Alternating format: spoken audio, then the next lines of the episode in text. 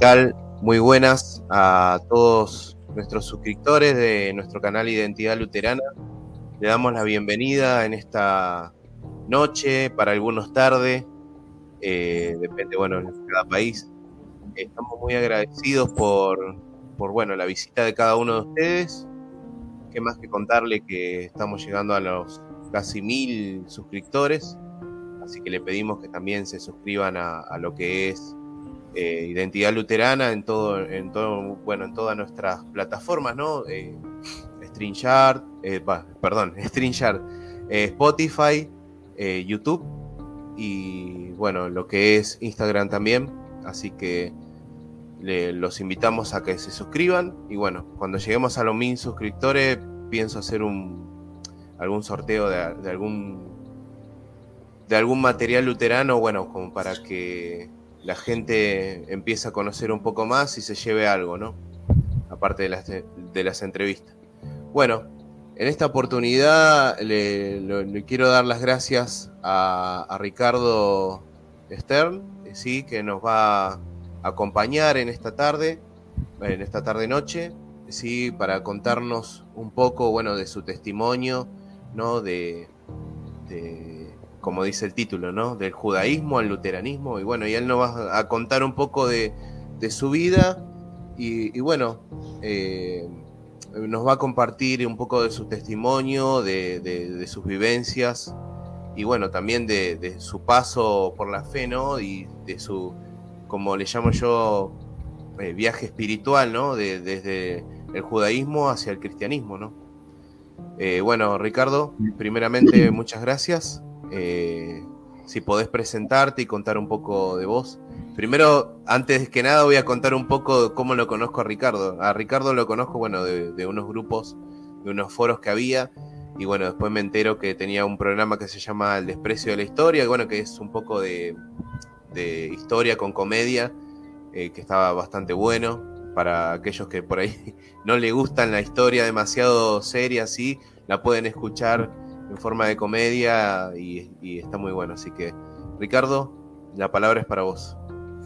Muchas gracias, eh, Juan, por la presentación, por la invitación.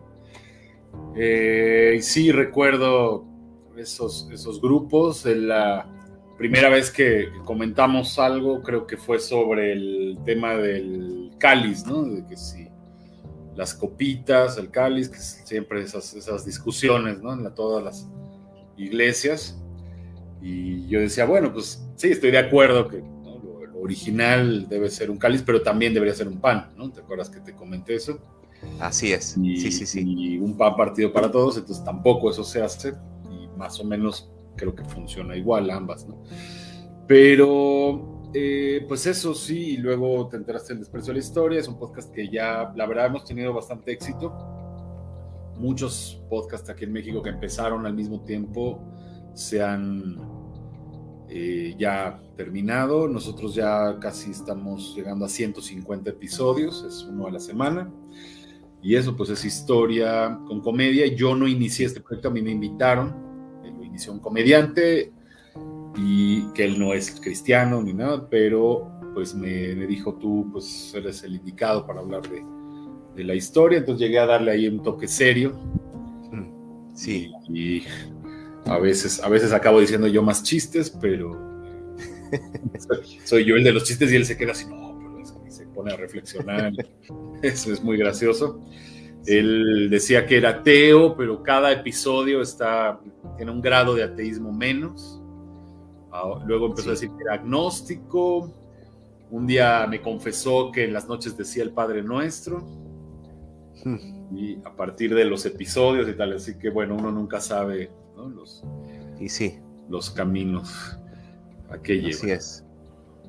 Bueno, y también escribís poesías, he visto que también escribiste algunos libros teológicos. Contanos un poco también de, algunos de los libros que, escribiste. Sí, con mucho gusto. Mira, déjame rapidísimo ir a apagar el ventilador que ya me dio frío. sí, sí, sí, por favor primero me dio calor y ya me dio, estaba muy fuerte y ya me dio frío. Y miren, aprobé aquí, cargué a la gata porque estaba encima de mí. Aprovecho para presentarla, es Elena, la nueva integrante aquí del hogar.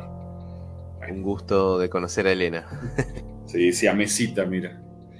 Eh, bueno, los libros de teología en total tengo 24 libros escritos. Eh, 19 o 20, ya perdí la cuenta, publicados. Y, los, y de teología son cuatro, si no me equivoco, o tres. A ver, ahora te digo. La serpiente antigua, ese es de apologética, ese es el más vendido. De hecho, me llegó una notificación de que está en el lugar 8 de Amazon en teología. Wow, eh, interesante. no me la esperaba, pero pues, ahí va. Eso no quiere decir que me esté haciendo millonario, categoría. Claro, obviamente no. Es bajísima, ¿no? Teología en español, olvidé decir. Si fuera teología en inglés, ahí sí seguramente me estaría haciendo rico, pero es el número 8 de teología en español en Amazon. Y ese se llama La Serpiente Antigua y es apologética, básicamente es nada más apologética cristiana general, clásica. Sí. Pero, y pues dice los mismos argumentos que cualquier otro libro de apologética, nada más que acomodados, pues ahí un poco a la manera que a mí me parece óptima, ¿no? De, de presentarlos. Y siempre como tengo yo pues una vocación literaria y estudié literatura dramática y teatro y toda la vida he escrito literatura, mi primera novela la hice a los ocho años. Sí. Entonces tengo pues, ya eso, entonces ese, ese, toque también, escribo libros de teología, pero pues siempre con un toquecito literario, ¿no? O sea, intento que la calidad del lenguaje sea pues lo más elevada, ¿no? Que, que yo pueda. Claro. Es decir, son casi ensayos, ¿no? Son entre tratados y ensayos. Depende, ¿no? Porque, por ejemplo, otro se llama Monergism. Ese lo escribí directamente en inglés, precisamente pensando en... En el público. En el público. Claro. Dije, bueno, es un libro que en español seguramente no se va a vender. A lo mejor me equivoqué y se hubiera vendido más en español. Ya lo traduciré. Sí, eh, habría que intentarlo. Sí, sí, sí. Y ese monergism es eh, sobre pues las doctrinas de la gracia, la predestinación. Es un libro muy calvinista, debo decirlo, porque sí. está escrito cuando yo pertenecía a la iglesia presbiteriana. Sí. Eh, yo empecé ahí, ¿no? De hecho, ya contaré ahora, pero en el luteranismo tengo claro. tres años. Y este libro tiene como 11 o 12 años. Entonces es, eh, la, es, es, teología calvinista. Aún así, no, no me retracto de, de, lo que ahí dice. O sea, creo que es compatible con el luteranismo. Esta es una discusión, sí. discusión frecuente ¿no? dentro del luteranismo. Hay como, como que las, nuestras eh, confesiones pues son, permiten son un poco amplias, ¿no? Al respecto. Sí. Permiten una posición más calvinista, una menos, siempre y cuando, o sea, lo que sí rechazan, pues es la doble predestinación o la, el mal uso, ¿no? De, de, la doctrina de la predestinación como para sentirse eh, que, bueno, ya estoy predestinado, entonces no tengo que hacer nada. Eso es una herejía, pero eso es una herejía también en el calvinismo. Sí, sí. Y, o la contraria, ¿no? Ya estoy predestinado al infierno y entonces no importa lo que haga, nunca me voy a poder salvar. Es, es una herejía todavía peor, si acaso. Y, pero, repito, también es una herejía dentro del propio calvinismo. Así o sea, realmente un calvinista tampoco cree eso. Entonces, pues este libro trata cuestiones de preguntas difíciles, ¿no? Que sí eh, las dos sí. voluntades de Dios, de, de Agustín.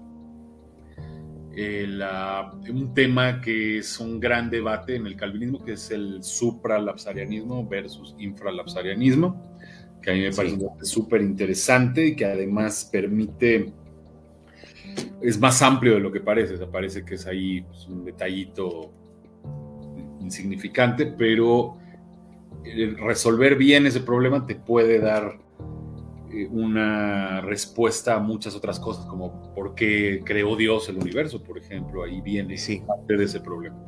Entonces, esa es la parte para mí central de ese libro, este dilema supra-infra. Bueno, ese es el libro Monergism. Eh, y el otro libro de teología, que es el último que escribí, ese ya lo escribí siendo luterano, en 2020, y ese se llama Ocho preguntas sobre la iglesia. Esa es pura eclesiología. Y Muy interesante. es mi favorito, yo creo, de los tres. Y es, ese ha dado, bueno, La Serpiente Antigua, como es el más leído, ha dado muchos resultados. Cada rato me está escribiendo gente, no sé, ya había perdido la fe, pero tu libro me ayudó, o eh, cosas así, ¿no? O pues, caray, siempre he sido ateo, pero me dio curiosidad leer, lo están leyendo los ateos, por ejemplo. Me dio curiosidad leer ese libro. Y Sí, sí, yo veo que es un fenómeno actualmente que, que, bueno, que los, los ateos también leen mucho el tema de apologética y ese, ese tipo de cuestiones, ¿no? Así que eh, también puede servir, ¿no? Como primer inicio para, para lo que es el evangelismo. Sí, y además el capítulo 3 de ese libro es puro evangelismo. O sea, ese es como que para mí, pues poner solo argumentos y así no tendría mucho sentido si no hay algún momento en el que expones bien la predicación del evangelio. Eso lo hago en el capítulo 3. eh, y eso, eso le da un toque un poco diferente de, de otros libros de apologética. Y el de ocho preguntas de la iglesia, ese sobre todo ha servido para que gente se haga luterana. Van como cinco personas, que yo sepa, eh, católicos, que lo leen y dicen, no, ya entendí por qué la eclesiología luterana es mejor, porque además, pues en última instancia nuestra diferencia más fuerte es esa, es la eclesiológica, y eso normalmente no nos damos cuenta. ¿no? Claro. Roma todas, todos los errores que nosotros consideramos que, que, tiene Roma vienen por una, a partir de una mala eclesiología de ellos. Sí. ¿no? Eso, es lo, eso, es lo, que permite que se reafirmen como dogmas. Eh, o sea, se le da a la iglesia la auto, una autoridad que no debería tener para establecer dogmas que no están claros en la escritura. Y sí. Entonces de ahí viene todo el problema. Por eso me enfoqué tanto en el tema eclesiológico, porque también tienen puntos fuertes ellos. No sé si ya me estoy excediendo de, de hablar o si quieres que... No, no, no, no, estamos, estamos bien, estamos bien. Ok. Bueno. Eh, pero sí, son, son, esos son los tres de, de teología. Que, bueno. que tengo, me quedé a la mitad de uno de escatología, también me gusta muchísimo la escatología. Y bueno, vamos a estar esperando el de escatología también. Eh, bueno, o sea, lo, pode, lo, podemos, lo podemos buscar en Amazon por eh, tu nombre y apellido, Ricardo Stern, y sí, ahí ajá, aparecerían, digamos, Stern, el, el, link exacto es amazon.com diagonal author, en inglés, autor, author, sí. diagonal Ricardo Stern. Y así ya van directo a mi página y ahí ven todos mis libros. Sí. Eh, y pues eso. Bueno. y la mayoría son de poesía. La mayoría los van a encontrar ahí. Sí. Bueno, eh, esto lo, lo, quería comenzar primeramente preguntándote, eh, o sea, vamos a decir, ¿no? ¿Naciste en una familia judía practicante o no practicante? ¿Y de qué, digamos, de qué comunidad o rama, no sé cómo, cómo llamarlo? Sí, eh, bueno, el judaísmo básicamente se divide por dos criterios, ¿no? Uno es el, el, origen, y ahí pues ahí son los judíos sefaradíes, los judíos árabes y los europeos. Yo vengo 100% de la rama europea, Ashkenazi. Sí. Mis cuatro abuelos llegaron a México de, de comunidades judías de Europa eh, dos de Polonia, uno de Hungría y una de Lituania. Y eh, otra división del judaísmo es según la teología, ¿no? Que, bueno, es parecida al cristianismo, hay unos más conservadores, más liberales, tan como claro. los reformistas, que no tienen nada que ver con los reformados. Los reformistas eh, pues son los liberales, así que hay rabinas y cosas así.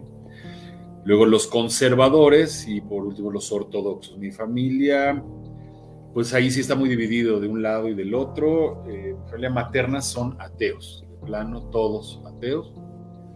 Eh, mis abuelos ateos, mis bisabuelos, bueno, mi bisabuelo, el, el, papá de mi abuelo materno era militante comunista, este, polaco. Y eh, pertenecía al partido comunista y todo, ¿no? Entonces eran ateos.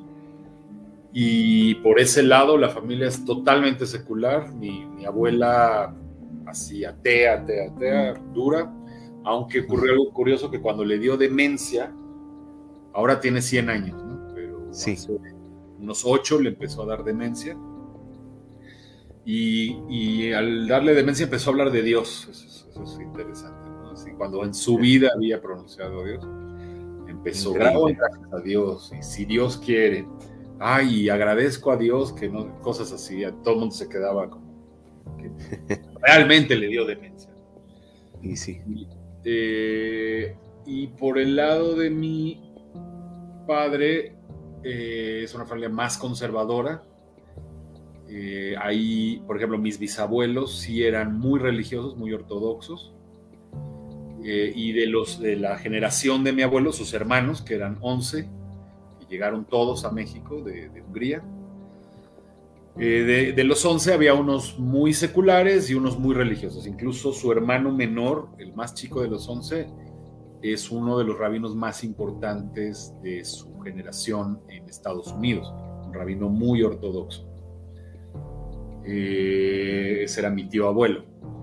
Pero ah, mi abuelo no era nada religioso, o sea, era, digamos que iba algunos viernes en la noche a la sinagoga, nunca en sábado no, no era kosher, no eh, usaba el coche el sábado o lo que sea. Eh, y pues iba, sí, ayunaba en Yom Kippur y iba a la, sinagoga en... Eh, era pues, una especie de judío cultural, podría llamarse. ¿Perdón? Podría llamarse una especie de judío cultural, digamos. Sí, exacto, judío cultural. Y que si era creyente o no, pues no, nunca lo sabré. murió cuando yo era chico. Eh, mis padres, pues mi, mamá nada, como, como toda su familia. a la única diferencia con su familia es que Dios no, no odia a Dios, no tiene, no habla mal de Dios, eh, pero tampoco lo busca. Y eh, mi padre, pues un poco parecido a, su padre también, pero tal vez un poco menos, pero sí nos llevaba sobre todo los viernes, así, o, en Yom Kippur, en Rosh Hashanah, eh, se hace cenas de, de, que a mí no me invitan ya hace muchos años. Yo, ya nadie me invita a esas cosas, ya pues saben que, soy cristiano y, y, ya prácticamente me quedé sin familia. Y eso es lo difícil, ¿no? Eh, que después, bueno, obviamente como que te segregan de la familia, ¿no? Por así decirlo. Sí, nadie ha sido grosero, nadie me ha insultado, nadie se ha o ha hecho un escándalo. Simplemente, pues como que ya no encajas y te van relegando, ¿no? Claro. Y mi hermana, que sigue en el judaísmo y es muy activa en la comunidad, eh, ella pues nunca ha tenido problemas, siempre es ahí como hasta casi hasta líder podría decir en la familia. Claro. Eh, bueno, o sea, y vos a todo esto, eh, digamos, por esa influencia familiar, eh, ¿practicabas un poco la religión o solamente, como contaste así, digamos, eran eran, digamos, ibas a las reuniones más importantes o... a mí me llevaba mi familia a las reuniones más importantes. Yo no creía en eso, para nada. A mí siempre me molestó el judaísmo. Me, algo encontraba yo ahí que no me gustaba. Y no sabía yo definir qué.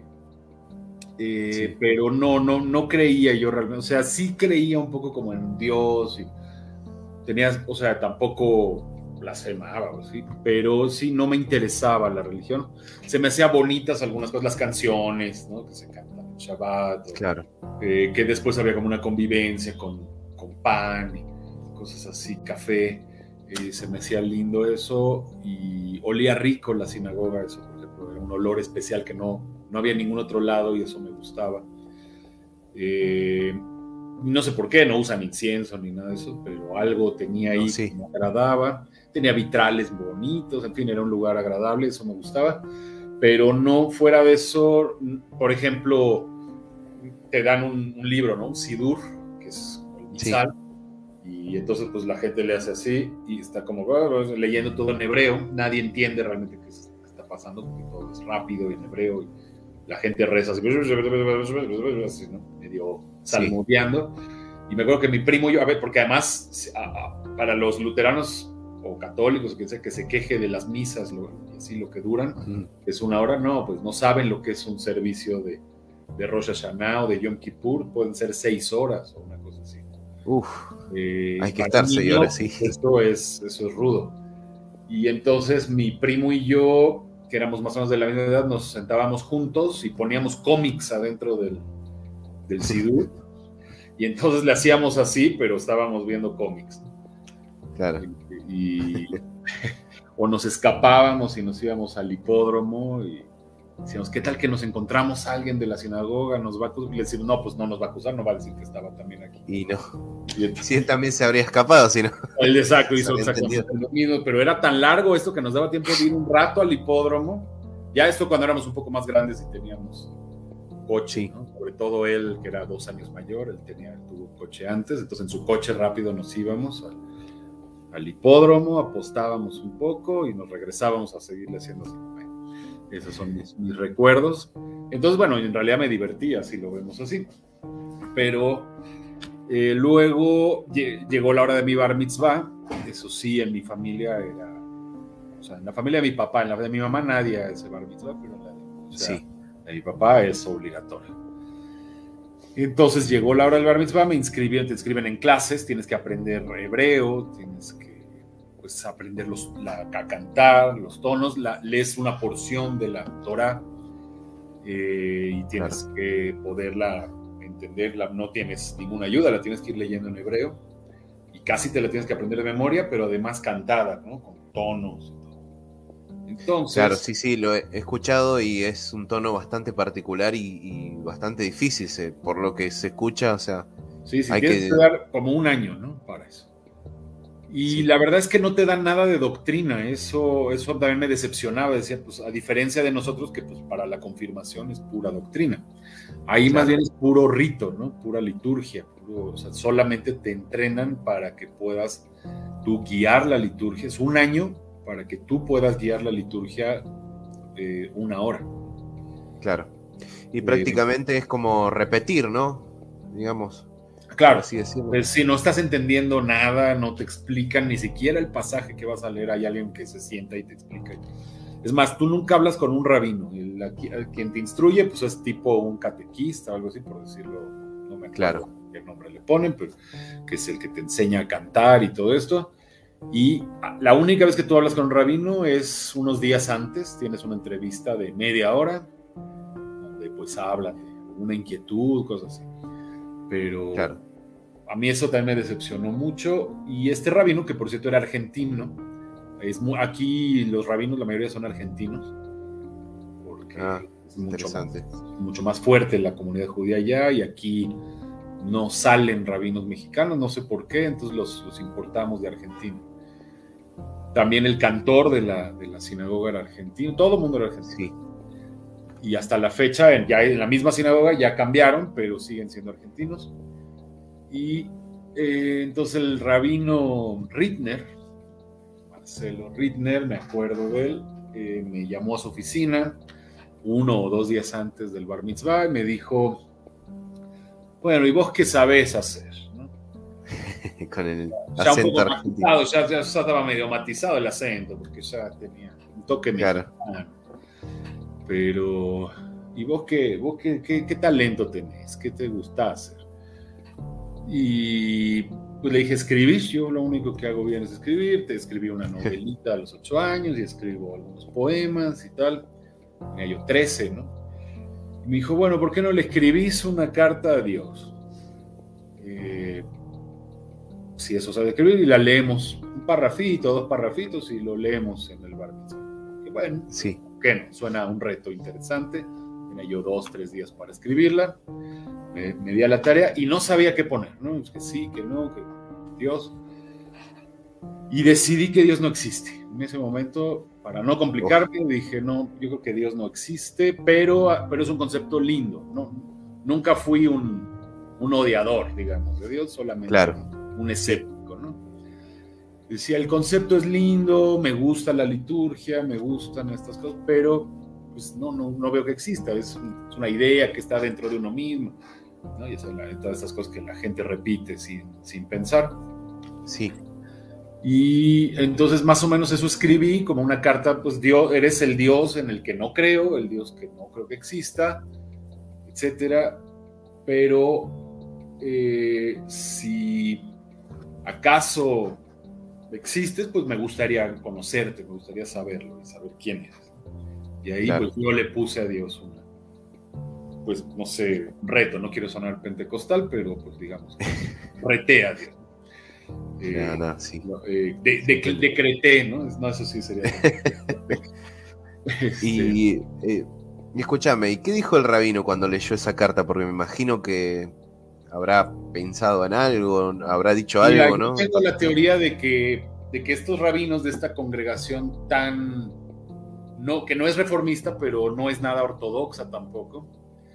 Yo pienso que estos rabinos no ortodoxos, digamos judíos culturales, probablemente la leyó y pensó, pues yo creo lo mismo, no lo voy a decir, pero, esto refleja lo que yo también creo. ¿no? Yo no sé si estos rabinos de verdad son creyentes. Tampoco afirmo que no, no, no lo puedo saber, pero eh, me da la impresión de que también son todos ahí judíos culturales. Eh, y solamente pues lo son en un mayor grado. Claro, sí, sí. Eh, y, bueno, digamos, esto pasó a los 13, 13 años, ¿no? 13. Se leyó la carta, él, me dijo, sí, claro, la vamos a leer, si eso es lo que tú piensas, la vamos a leer en público. Y a la gente le gustó porque era algo muy sincero y tal. Sí. Y de ahí pues ya quedé como ateo oficialmente, ¿no? O agnóstico, claro. Sí. hasta un tiempo después. Ajá, perdón, te interrumpí.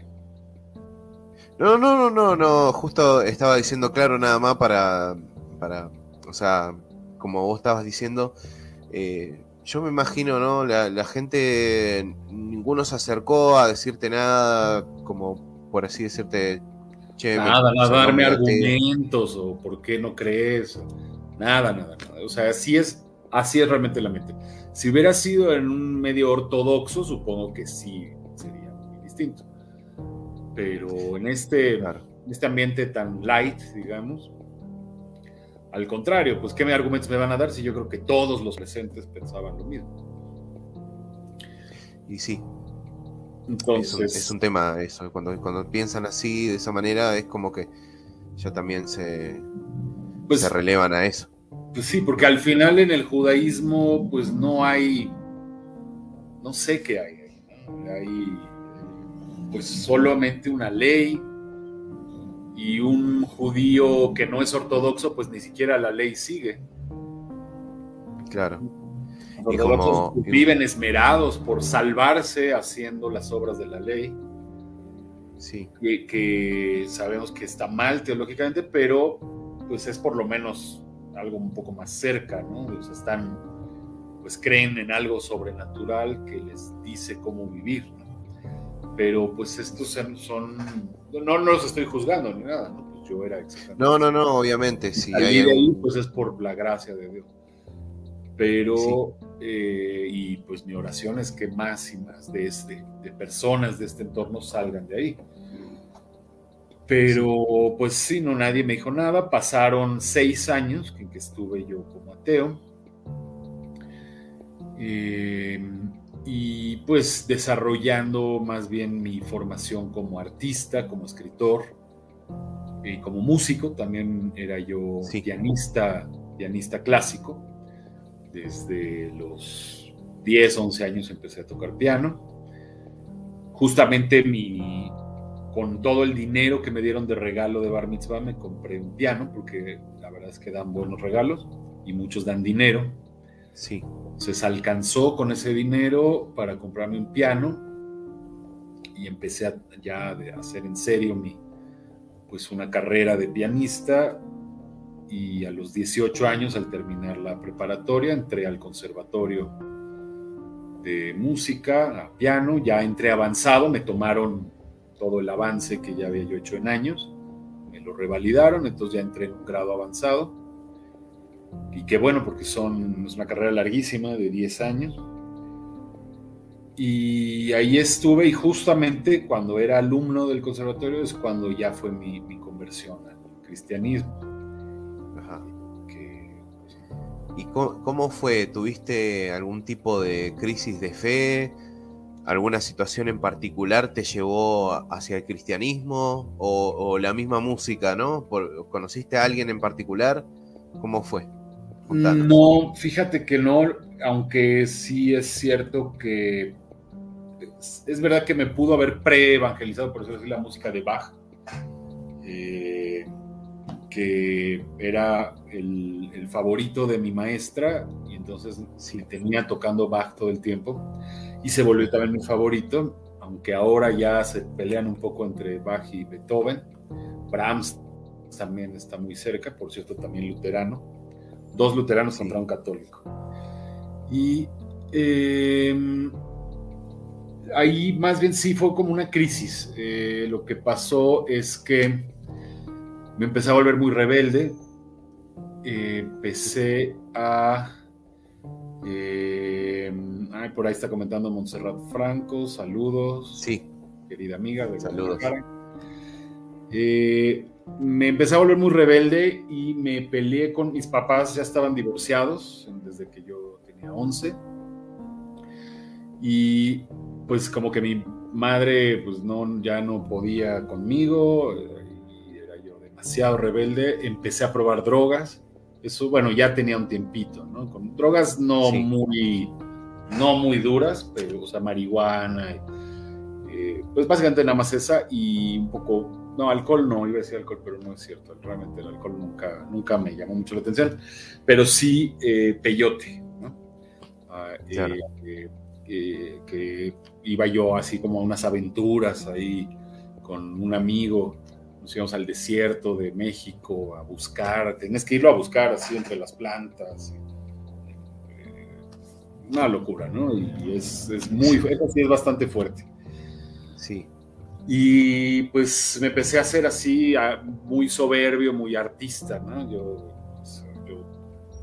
pues ya Creo que a creer como es parte de, ser artista esa, en una Exacto, parte, ¿no? porque eres un creador, un pequeño, y sí. que se te olvida eh, precisamente lo de pequeño, te crees creador. Y empecé a juntarme también con gente así. Eh, todos, por ejemplo, todos mis compañeros del conservatorio, hombres, eran homosexuales. Todos. Sí. Eh, y pues no se me invitaban a sus bares y cosas así. Yo pues iba me, pues, me parecía normal y tal. Eh, luego, pues no sé, en algún momento me fui de mi casa. Sí. En, plan ya de rebeldía y de enojados con mis papás. Y empecé a deprimirme. Eh, yo soy de carácter más depresivo, aunque tengo también ahí mis toques de a veces etapas un poco de, de euforia. Sí poco bipolar, pero y yo había tenido una infancia muy feliz, la verdad, hasta los 19 años yo no tengo un solo mal recuerdo, todo, todo feliz, todo, todo feliz. Y, pero de repente a los 19 me cambió el mundo, me fui, me deprimí, todo mal, y al mismo tiempo yo conocía a una pareja de cristianos, mayor que yo, de la, de la generación de mis papás, y me empecé a ser muy amigo de ella, sobre todo, de la esposa y ella muy perceptiva, o sea, con una doctrina como bautista, digamos, como evangélica, simplemente así genérica. Sí. Pero muy perceptiva ella y algo que a mí me impresionaba, bueno, había dos detalles. Primero, me gustaba la hija del matrimonio, que era más chica, que ella era bastante más chica, o sea, ella en ese tiempo tendría unos 14, 15 años, no sé, yo 18, 19. Sí. Pero pues me, me gustaba y entonces también iba a casa de ellos y así, pues para saludarla y demás, ¿no? Em, pensando, pues a lo mejor cuando crezca, Sí. Y algo que me encantaba era el ambiente familiar y cómo se llevaban ellos. Eran un excelente matrimonio, de hecho lo siguen siendo, llevarán 40 años casados y, sigo en contacto con ellos. Y me impresionaba eso porque en mi familia eso no existía. Eh, todos divorciados, mis, mis abuelos divorciados. Claro. Del lado materno, abuelos divorciados, todos mis tíos divorciados varias veces, mis, mis papás divorciados. Entonces, eh, pues eso era lo que yo conocía, ¿no? Familias disfuncionales, problemáticas. Mi abuelo, pues, no entraré en detalles, pero una persona complicada que hizo mucho daño a la familia. Eh, en fin, eh, familia, una familia rara. Del lado de mi padre, sí, muy diferente. Mis abuelos, un buen matrimonio, pero casi no los conocí. Se, murieron cuando yo era chico. Eh, el hermano de mi tiene su forma, ¿no? Perdón. Aparte, los matrimonios, digamos, judíos tienen como una forma, ¿no? Una, como una cierta tradición. Entonces, digamos, eh, no son tan demostrativos como por ahí son los, digamos, los no judíos, ¿no? Por así decirlo. Puede ser, puede ser eso, nunca lo había pensado, pero habría que analizarlo, puede ser. digo, por ejemplo, el hermano de mi, de mi papá, un, matrimonio muy estable, y llevarán 55 años casados y, y, bien, muy acoplados y tal, pero yo no convivía casi con esa familia. Claro. Eh, la hermana de mi papá se murió, su esposo cuando yo era también joven, entonces no, conviví tampoco con ellos como matrimonio, entonces no, no tenía yo como de dónde ver un buen ejemplo de matrimonio, pero me gustaba mucho ir a esta casa por la pues ese ambiente, esa paz, esa tranquilidad. O sea, de verdad yo sí decía, cuando crezca la hija me encantaría casarme con ella y pertenecer a esta familia y tal, ¿no? Eh, y en cierta forma pasó, nunca me hizo caso la hija y de hecho ella no, nunca fue cristiana, es curioso. Sí. Eh, con toda su familia cristiana, ella, ella le pasó al revés que a mí, ella se salió. Y pues su mamá ora mucho para que regrese y ojalá así suceda. Eh, pero en fin, el caso es que un día estaba yo particularmente deprimido y ansioso y así, entonces fui, estaba yo en esta casa que tenían un jardín precioso como de una hectárea, aquí en Ciudad de México, eso no es nada común, y además en como una parte elevada con vista a toda la ciudad, un jardín realmente lindo. Sí. Y me invitó a caminar por el jardín, esta buena mujer, y me empezó a hablar de Cristo Dijo, es que pues yo qué consejos te puedo dar, yo no puedo, ¿cómo te doy un consejo para que no estés ansioso, para que no estés deprimido? Porque pues un psicólogo o algo así pues te va, lo que va a tratar de hacer es que no sientas culpa, que no tengas preocupaciones, que no tengas obsesiones, pero pues eso no va a arreglar tu vida. Yo soy cristiana y lo único de lo que yo te puedo hablar es de Cristo. Y, esa, es la solución real al problema que tienes y es, es, lo que realmente te arregla la vida, no es algo que solamente te va a tapar algunos síntomas. Eh, entonces yo te puedo hablar de Cristo y que pues Él es el Mesías de los judíos y llevaba como un folleto, ya estaba preparada ella, ¿no? Un folleto como dirigido a judíos que en mi caso eso daba más o menos igual, porque para efectos prácticos tampoco era yo practicante judío, tampoco me interesaba lo que decían los profetas o quien sea. Pero además debo decir que yo desde chico tenía una Biblia en mi cuarto, que habían, era parte de una enciclopedia que compraron, venía de regalo esa Biblia y estaba muy bonita, tenía ilustraciones de Gustave Doré y sí. y a veces yo abría y me gustaba leerla y tal, y ya había yo leído dos o tres veces el Sermón del Monte, por ejemplo, y algunas otras partes, y se me hacían muy lindas, ¿no? Igual decía, bueno, pues no, no creo en este tal Jesús, pero eh, sus sermones me gustan. Y ocurrió que en el momento que ella me empezó a hablar de Jesús, pues literalmente se me abrió así los ojos y en un instante, ni siquiera me dio argumentos, ni siquiera nada, en un instante entendí que Jesús era ese Mesías que yo había oído hablar vagamente, muy poco, ni sabía mucho de Mesías, pero pues todo judío siempre oye hablar de que algún día va a venir un Mesías que nos va a rescatar y no sé qué. En un instante supe que era él, no me quedó duda, fue así, pues, sobrenatural. Y, y ella pues me seguía diciendo cosas, pero ya yo ya había, ya estaba en la red.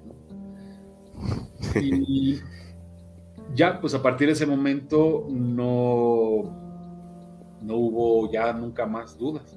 Y, me empecé, aunque tampoco hubo mayor cambio, o sea, yo salí, sí salí así como flotando, así de aquí algo cambió, algo. Claro, sí, totalmente.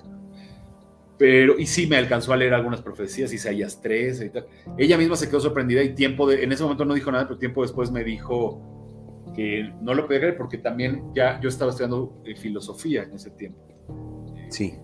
Y, y, ya, pues, bueno, ya me consideraba alguien inteligente y con argumentos y tal. Entonces ella pensó que pues yo me iba a burlar o la iba a rebatir. O que le iba a contrarrestar con otros argumentos. Eh, con otros argumentos que ella no iba a saber qué hacer. Estaba, pero bueno, ella oró y Dios estuvo con ella y él hizo esa obra y ni siquiera necesitó ni ya ni el folleto ni nada.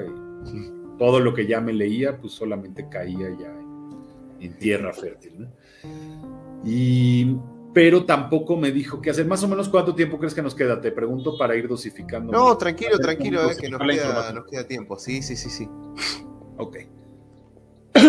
Em, entonces, bueno, pues salí como flotando y sí me sentí mucho mejor y empecé como a orar. Nadie, ella no me eso sí, me dejó, no me dijo tienes que bautizarte, tienes que ir a una iglesia, no me dijo nada, solamente me dijo, ah, pues te, quiero presentar a mi hermano, que es filósofo y teólogo, las dos cosas, y es muy inteligente y muy preparado, y él te puede orientar más, es lo único. Claro. Dijo, pero no me lo presentó, no pasó, o sea, yo me fui y pues sí empecé a orar, por ejemplo, aunque nadie me enseñó a orar, pero empecé a leer los salmos, empecé yo a, pues, a hablar con Dios y con, con, fe y tal, pero pues no cambió mucho mi vida, o sea, las acciones, de, yo no sabía que había que cambiar, o sea, como que dije, ah, bueno, pues... Y sí. Porque sí, también me predicó como un poco la sola fide, como que solo si crees, me leyó Juan 3.16, solo si crees ya la hiciste, y dije, bueno, pues ya, pues, ya la hice. Pues, ya, está entonces, y sí. Ya está, no tengo que hacer nada, ni bautizarme. Em, y, ¿qué más? Ah, eh, pasaron dos años. Sí. Yo ahí tenía, cuando en este momento yo tenía 19. Pasaron dos años. Yo regresé a vivir con mi madre. Después de esos dos años me volví a pelear con ella. Digamos que chocamos bastante. Siempre vivimos entre así. Eh, las dos tenemos carácter un poco intenso. Chocamos, pero eh, obviamente cuando se enteraron que soy cristiano, así, bueno, llegué a decirles, no, es que ahora creo, muy ingenuamente, ¿no? Ustedes también deberían, porque Jesús pues es el Mesías, ¿a poco no, está, no es obvio? Les leía yo hechos y miren los sermones de Pablo, aquí dice, sí pero por supuesto que no, no les hizo ninguna gracia. Aceptaron, digamos, pero... Y no. O sea, como que, bueno, te respetamos y tal. Em, mi papá, pues sí, estaba enojado. Un día pasó algo curioso. él tenía un amigo al que él respetaba mucho, un judío, em, que eh, él, claro, mi papá escondía esto de, o sea, no, nada más no les digas a mis amigos, no lo estés contando, no le hables a tu hermana de esto, ah, ya haz tú lo que quieras, ya sabemos, desde chico ya sabemos que estás loco, pero, eh, pero no, no, no, no, contagies a los demás de esto. Claro. Y, no, y con este amigo que pues mi papá lo veía como muy hacia arriba, alguien así muy respetable y exitoso y todo un día salió el tema con él y, mi papá estaba así ¿qué vamos a hacer ahora? Qué, vergüenza. Y eh, más bien al revés, él dijo, oye, ¿qué, bien, que, que te admiro, te respeto. Es más, si yo fuera más joven también me haría cristiano, pero ya a esta, esta edad, casi pensando, no, pues al revés, ¿no? Este, esta edad lo necesitas todavía más. Eh, y, pero para, para mi papá fue muy impactante eso, como que dijo, bueno, pues a lo mejor no es tan vergonzoso. Y sí, yo creo que le, se le hizo más fácil. Ahora, sí, sí, que, su eh, amigo, el judío, dijera que, que, no tiene nada de malo. Dijo, es más, son mejores los cristianos que nosotros, este, viven más, creen más esto, lo que hacen. Yo conozco muchos cristianos muy decentes, o sea que entonces él mismo ya convenció a mi papá, bueno, eso tranquilizó un poco las cosas, pero de todas nunca le, le, acabó de gustar, ni lo, ni lo creyó, por más que yo le prediqué. Perdón, me ibas a decir algo. No, no, no, estaba pensando, ¿no? En todo esto lo que me decías y yo, yo me ponía a pensar, ¿no? De, que, eh, vamos a decir, ¿no? ¿Cómo, al, al, no decirte, ¿no? A qué iglesia ir, y más de, tu contexto que venías y todo, eh, ¿por qué, por ejemplo, no fuiste a una iglesia católica, por ejemplo, ¿no? En vez de a una iglesia protestante. ¿Qué es lo que te motivó, digamos, a, elegir una iglesia protestante, primeramente? Mm. Ok, primero que yo sabía que ella es protestante, aunque nunca me habló de, específicamente de protestantismo y así, pues como me llegó por ahí el Evangelio, pues nunca se me ocurrió otra cosa. Luego también tenía yo una especie de intuición de que algo estaba mal en la Iglesia Católica, aunque no tenía la teología para saberlo. Claro. Pero me, lo que me pasaba es que veía yo que las comunidades católicas eran iguales que la judía, que yo conocía en el sentido de uh, como de que solamente iba gente por tradición, por gente así nominal, que me daba la impresión que no vivían diferente de los demás ni nada, que solamente, ¿me, entiendes? Era, que era gente que eran como cristianos nominales, igual que los judíos que yo había conocido que eran judíos nominales. O sea, es que no, no siento, no viven, no veo la fe como la veo en esta otra mujer, como la veo en su familia, en su matrimonio, eh, que, sí sé, que viven de una manera diferente, para que nos demos cuenta cómo es importante nuestro testimonio y cómo se fija la gente. Y es, pues, a veces es muy, muy difícil, pues, lograr que se note esa diferencia, pero pues eso es, eso es a lo que estamos llamados. Santidad, pues es separación, ¿no? Estamos llamados a ser separados del mundo y a, que se note y que digan, bueno, esto, esto que tiene, este, así decía yo, esto que tienen ellos yo no lo he visto en ningún otro lado y lo quiero tener, Por eso quiero ser cristiano. Y además creo de verdad en lo que me están diciendo. Eh, y dice por ahí eh, Elizabeth Raven que yo tampoco empecé con los católicos por el tema, sí, exacto, lo de la Virgen, las estatuas, era tan ajeno a, a, mí como judío y así que, o sea, yo no, no, no, no creo que esto sea, aunque me gustaba, yo siempre he sido fan de la arquitectura católica, por ejemplo, de la música, de la liturgia, o sea, yo había ido a misas de chico por mis amigos. Sí. Por cierto, no mencioné, a mí me corrieron del, del colegio judío en tercero de primaria porque era yo muy inquieto y, no sé, estaba mucha lata, era un niño inquieto. Y eh, me, me corrieron no encajaba yo ahí, entonces me pasaron a un colegio más bien de la comunidad española. Yo siempre conviví más con españoles. Y pues a veces vas a misas de la primera comunión de tu compañero, qué sé yo. Y me gustaba, se me hacía muy lindo, pero bueno, no, no, nunca sentí que era ahí. Además, después hubo una especie de casualidad que es la que acabó definiendo en qué iglesia iría, que, y así fue. Y pasó que, bueno, dos años después tuve un incidente que lo voy a abreviar al máximo. Em, y es que justamente, porque yo seguía yendo a mis viajes de peyote, por ejemplo. Yo ya era cristiano, yo decía, pues, es más, mejor así puedo hablar más directo con Dios, así, con mi peyote. ideas raras. Y, pero pues no, no, no pasa así. Entonces lo, lo abreviaré al máximo. Fui a, un, uno de estos viajes, pero esta vez fui solo. Siempre iba con un amigo y esta vez mi amigo no podía ir y yo pues estaba empeñado en ir. Fue un año muy caliente, muy seco, casi no había peyote y empecé a caminar por el desierto, me perdí, me deshidraté. El único peyote que encontré fue uno moradito, así que esos no los debes comer, pero ahí voy, que no debes hacer, eso hago. Sí. como justamente el que, el que no se debe, que le llaman peyote brujo por algo. Y efectivamente, pues es hechicería pura, eso. Por cierto, no sé si tú lo sabes, en, en griego hechicería se dice farmaqueía, que es, eh, Sí. ahí viene también fármacos, ¿no? está Fármacos. en directa entre drogas y hechicería.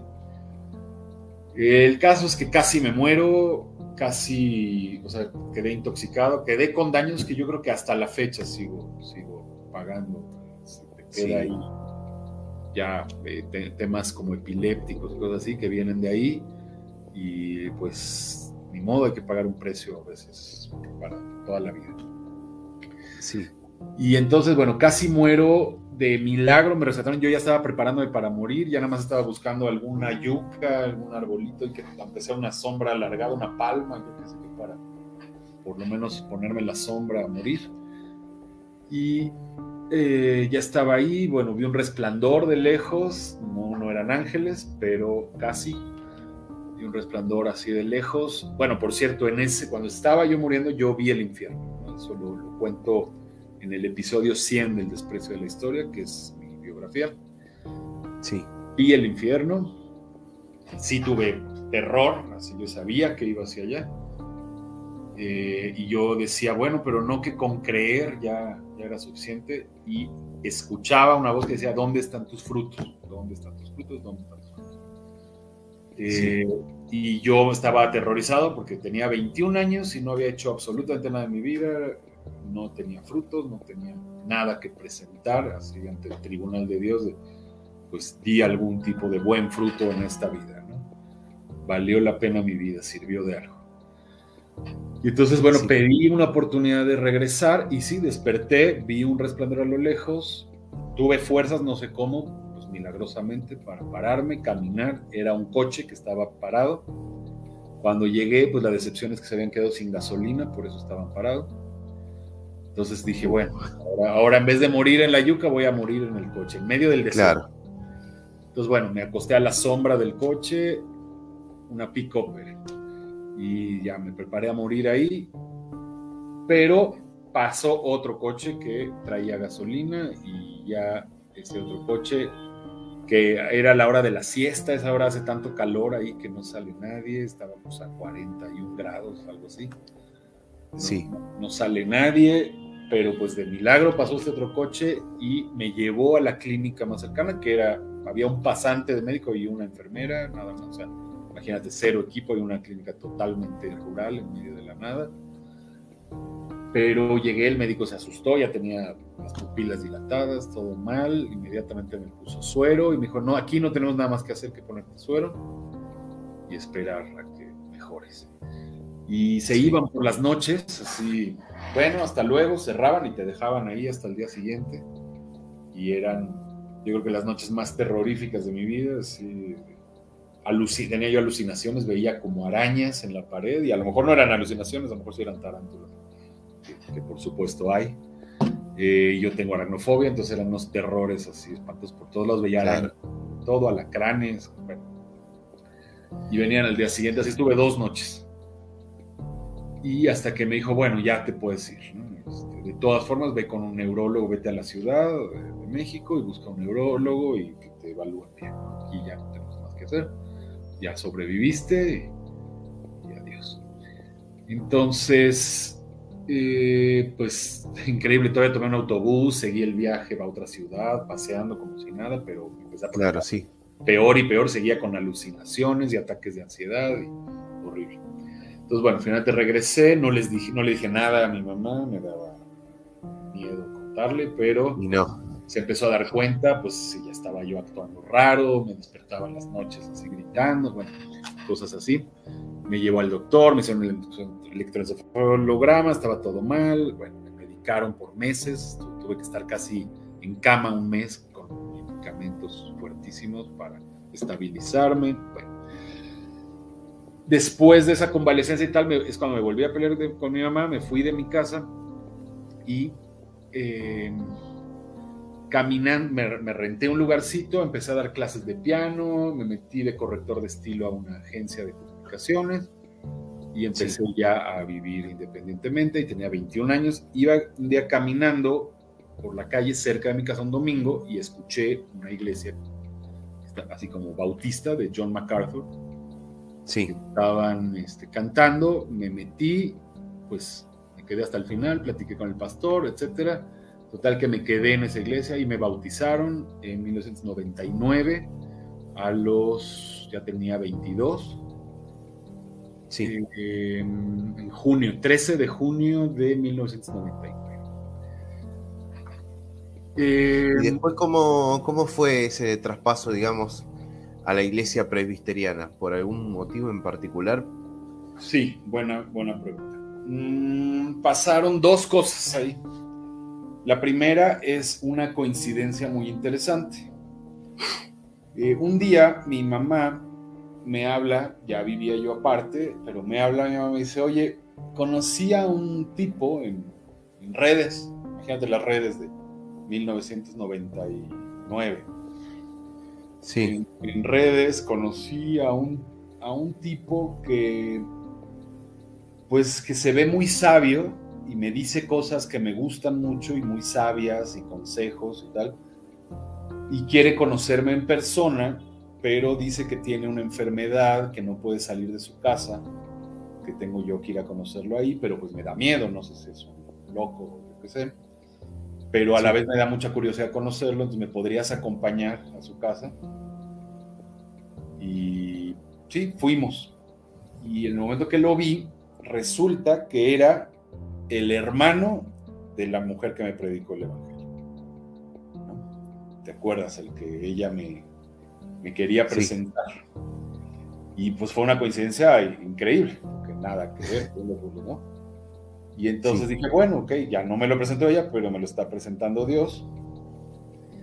Total que cuando mi mamá supo que era cristiano y que no sé qué, dijo, ay, no, nada más me quiere predicar, para eso me invitó.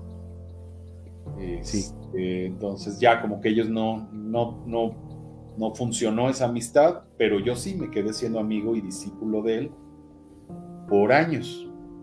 Iba yo casi diario a verlo a su casa, le llevaba comida. Ah, él tenía una enfermedad, ya eso yo ya lo sabía. Eh, una enfermedad degenerativa, neurológica, que es la, bueno, un día hay que hacer un, un, episodio de su vida nada más, porque es, es impresionante su vida. un teólogo publicado, filósofo, pero que pasó 40 años eh, con una enfermedad espantosa, casi viendo solo el techo y sin poder hablar. No, él no, nosotros, pues era, él tecleaba en la computadora, me sentaba yo junto a él, tecleaba, ¿no?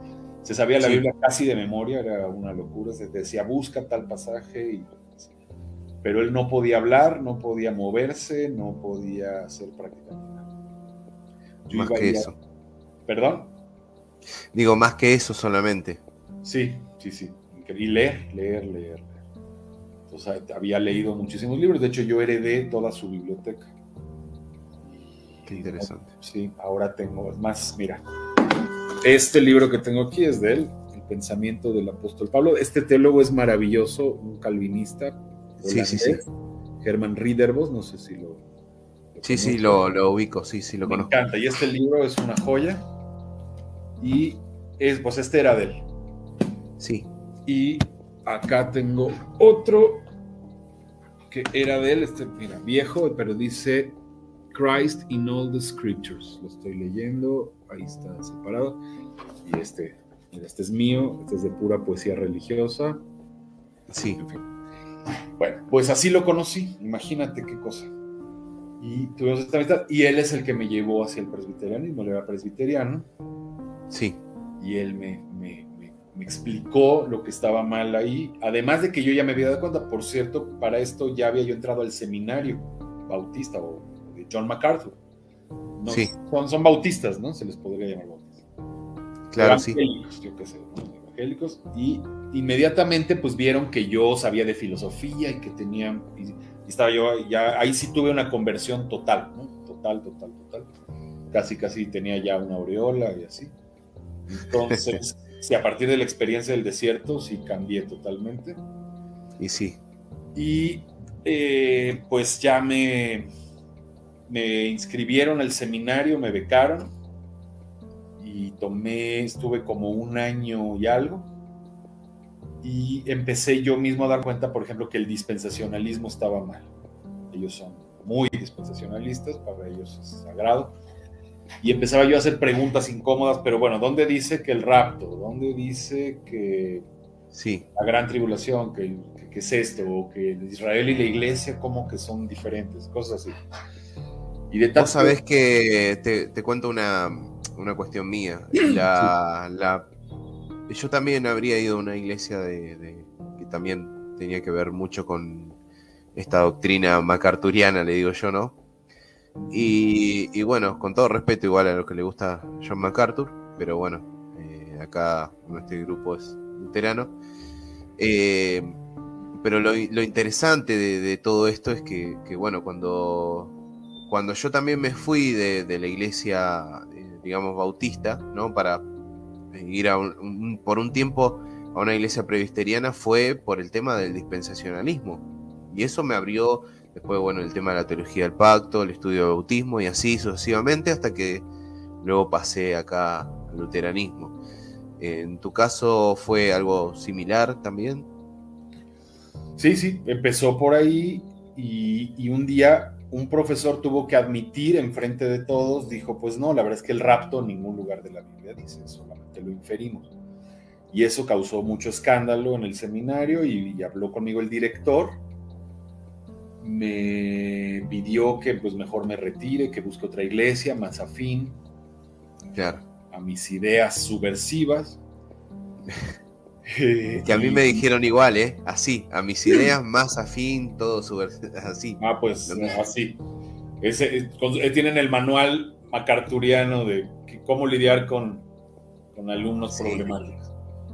Y así fue, eh, y para ese tiempo también ya conocía a esta, esta persona que se llama Eddie, Wallace, Edgar Wallace, de familia americana, sí. americana y española. Y pues ya él me terminó de explicar y entendí por qué el presbiterianismo era lo correcto. Pero para ese tiempo me mudé dejé la universidad, estaba, ya había dejado el conservatorio y ahora estaba en literatura dramática y también lo dejé. Sí. Y me fui a vivir a un pueblo a 150 kilómetros de Ciudad de México. Se llama Valle de Bravos, un lugar muy bonito, eh, pero eh, no hay iglesias ahí, solamente católicos y pentecostales, pero además como de lo peor de, lo, de los pentecostales. Sí. Eh, entonces, bueno, ahí me casé. Luego, luego que llegué, conocí a una chica mayor que yo, siete años, sí.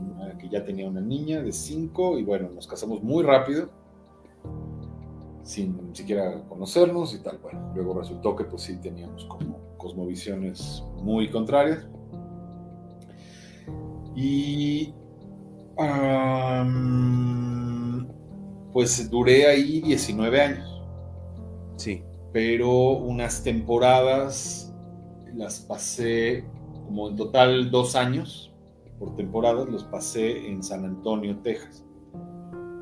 Eh, y ahí eh, porque bueno, en este lugar Valle pues no iba yo a ninguna iglesia, trataba, traté de fundar una, eh, sí funcionó como por un año, sí. y la verdad es que bien, pero mm, después como que se unieron todos los pentecostales para derribar eso, fue Sí, los pastores literalmente se juntaron, se pusieron de acuerdo y este hereje, sí.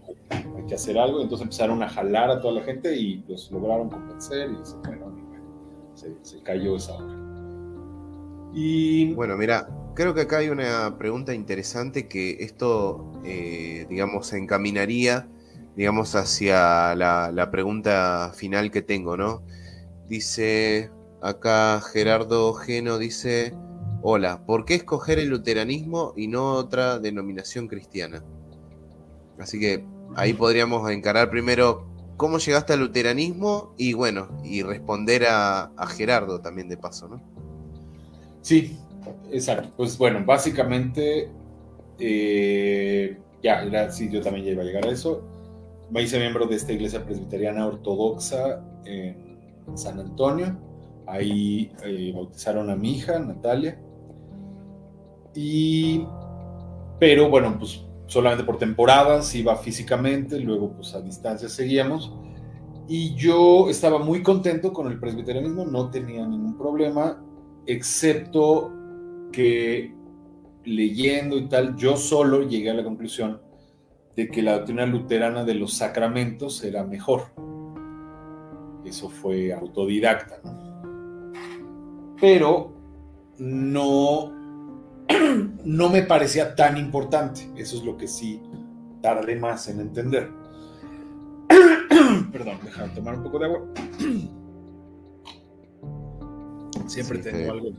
Sí, sí. De, carraspera. Ahí está muy seco ahora el tiempo.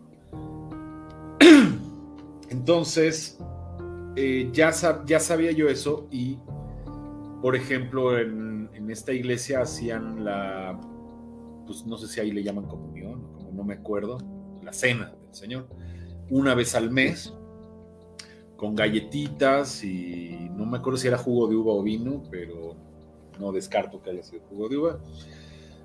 Y me parecía que estaba mal, porque una vez al mes, pues dice en Hechos 27, dice el primer día de la semana, cuando se reunían, no, se reunían a, comer el pan, a partir el pan. Era lo central a lo que se reunían. Claro. Domingos. Entonces yo, yo conocía estos versículos y decía, pues, ¿por qué una sola vez al mes es algo que se tiene que hacer siempre? ¿Por qué en vasitos con jugo de uva y galletitas? Mm, era mucho más bonito cuando había yo ido a misas católicas o ortodoxas, pues me parecía mucho más bonito. Eh, entonces, definitivamente yo solo llegué a la doctrina luterana, pero no me parecía algo tan importante como para cambiar de iglesia o como para dividir a la, iglesia por esa doctrina. Y al final lo que acabó ocurriendo fue otra casualidad, ¿no? Fueron varias la del domingo que iba caminando fuera de la iglesia de MacArthur, la de cómo conocía de Igualas y esta es otra más. Me habían, en algún momento, bueno, después de vivir en Valle de Bravo, bueno, para esto debo decir que eh, lamentablemente tuve que divorciarme en 2011, ya no fue, no hubo manera de seguir con ese matrimonio eh, estamos casados solo por lo civil, nunca nos casamos en ninguna iglesia. Eh, y pues ya y soltero en Valle Bravo no me la estaba pasando bien, decidí venir aquí a, la Ciudad de México de regreso a buscar algo. Y eh, me habían recomendado una buena iglesia presbiteriana en el sur de la ciudad. Y yo llegué a vivir con un tío en una zona que se llama Las Lomas, bueno, cerca de Las Lomas que es una parte muy bonita aquí de la ciudad. Y eh, iba un día de mayo, más o menos como, estas fechas, de 2019, eh, iba en mi moto camino a esta iglesia presbiteriana y empezó a llover. Aquí en mayo ya es como que esté lloviendo.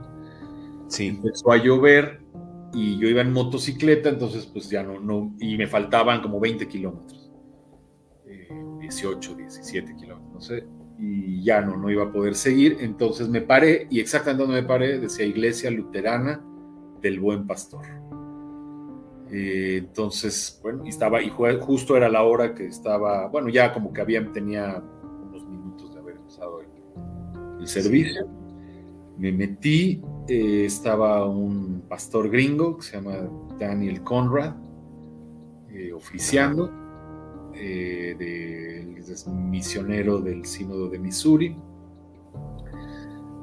Y pues llegó la, yo ahí me quedé, dije, bueno, y llegó la hora de la comunión, pues me paré, además yo pues, comulgué y todo, nadie, nadie dijo lo contrario, dije, pues yo estoy bautizado, soy creyente, ¿qué lo impide? Claro. Y pues ahí me quedó claro, así se debe hacer, esto es. Eh, y sí, lo, ahí lo hacían del cáliz, después cambió con la pandemia, era el cáliz y en el comulgatorio, así todos eh, de rodillas. Sí, sí. Y dije, no, pues es que qué diferencia, esto es lo que debe ser. Y ya, pues me quedé ahí. el pastor Conrad estaba solo de visita.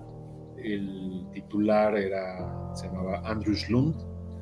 Estaba de vacaciones. Eh, además fue el día de la Trinidad. Exactamente el día de la Trinidad de hace tres años. Y después ya llegó Schlund, platiqué con él, le expliqué que soy teólogo, que tengo libros, qué tal. Luego, luego, pues hicimos buenas migas. Me leí completo el libro de Concordia. Sí. Eh, mandó al vicario, que ahora ya es pastor, a examinarme. Eh, dio su aprobación y me confirmaron el primero de diciembre de 2019. Y de inmediato, pues eh, me, empezó a surgir la idea de entrar al seminario, de también prepararme para el ministerio. Sí. Y normalmente piden dos años después de la confirmación, pero aquí se habló con autores de Missouri y del seminario, y pues viendo los antecedentes y todo, me aceptaron. Sí. Eh, para esto también Andrew Lund tuvo que regresarse a Estados Unidos y la iglesia se quedó sin pastor. Entonces el consejo parroquial pues me solicitó a mí, como, me llamó como pastor, pero a la vez pues el sínodo dijo, bueno, pero no, tiene todavía los requisitos para ser pastor, entonces qué bueno que lo llaman, pero todavía no se puede, entonces claro. Eh, que estudie, se vio la manera de hacer un coloquio, el seminario dijo que mejor no, que el coloquio es solo si ya eres ministro en otra no solo si claro. de teología. Y entonces, eh, pues tuve que cursar el seminario. Bueno, me hicieron ir y ya estoy terminando el primer año. Y así online. Estabas del seminario, seminario Concordia del Reformador, ¿no? Así es. No, el, estoy en el de Fort Wayne, en el programa ah, de que es directo de Fort Wayne, pero a mí me, están invitando y proponiendo irme al Reformador, a República Dominicana, presencial, en el programa residencial. Yo no estoy muy seguro porque sí tengo aquí muchas cosas que hacer y demás. Eh, a mí me encanta el estudio de la teología, pero te soy sincero, ya, ya leí, no sé, 500 libros de teología, ya leí dos veces completo el libro de Concordia ya no, digo, no estoy menospreciando el seminario, siempre aprendes algo nuevo y es un enfoque diferente. Siempre es, hay un autor que no has leído.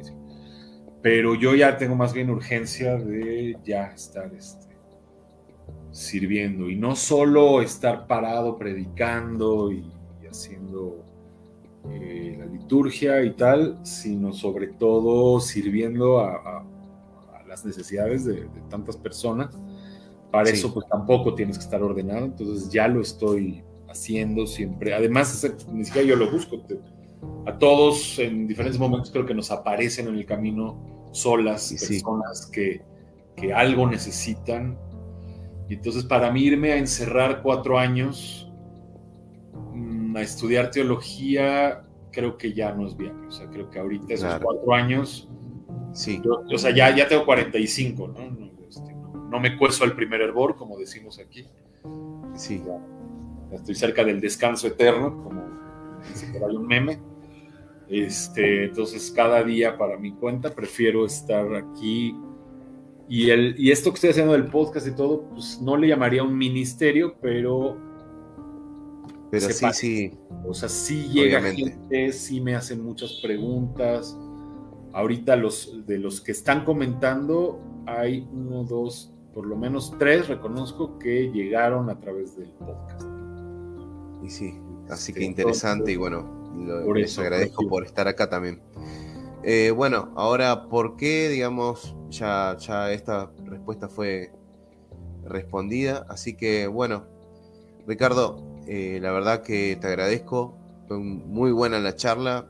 Eh, la verdad que este paso, digamos, y esta, este, digamos, viaje espiritual que has hecho te ha llevado, digamos, al luteranismo y bueno, nos nos pone contento tenerte acá. Así que bueno, ya, ya saben, eh, lo pueden seguir en las redes a Ricardo ahí, como, como aparece su nombre ahí en, la pantalla. Así que bueno, están invitados a seguirlo y bueno, eh, también en, en, lo que hace él, ¿no? Del stand-up y demás cuestiones con comedia, del desprecio de la historia y bueno, y, bueno, y también ver un poco de lo que escribe, ¿no? Acá el pastor Miguel Torneire, ¿no? Primero habría saludado y habría dicho, ¿qué tal Juan? Bendiciones, saludo al hermano Ricardo. Y después dice, pero por extensión, ¿no sería posible? Creo que el estudio de teología, por lo que estabas comentando. Sí, no, no sé si entendí bien eso por extensión, ¿a qué se refiere? Perdón. Claro, por internet. Eh, ah, sí, eso ya lo estoy haciendo.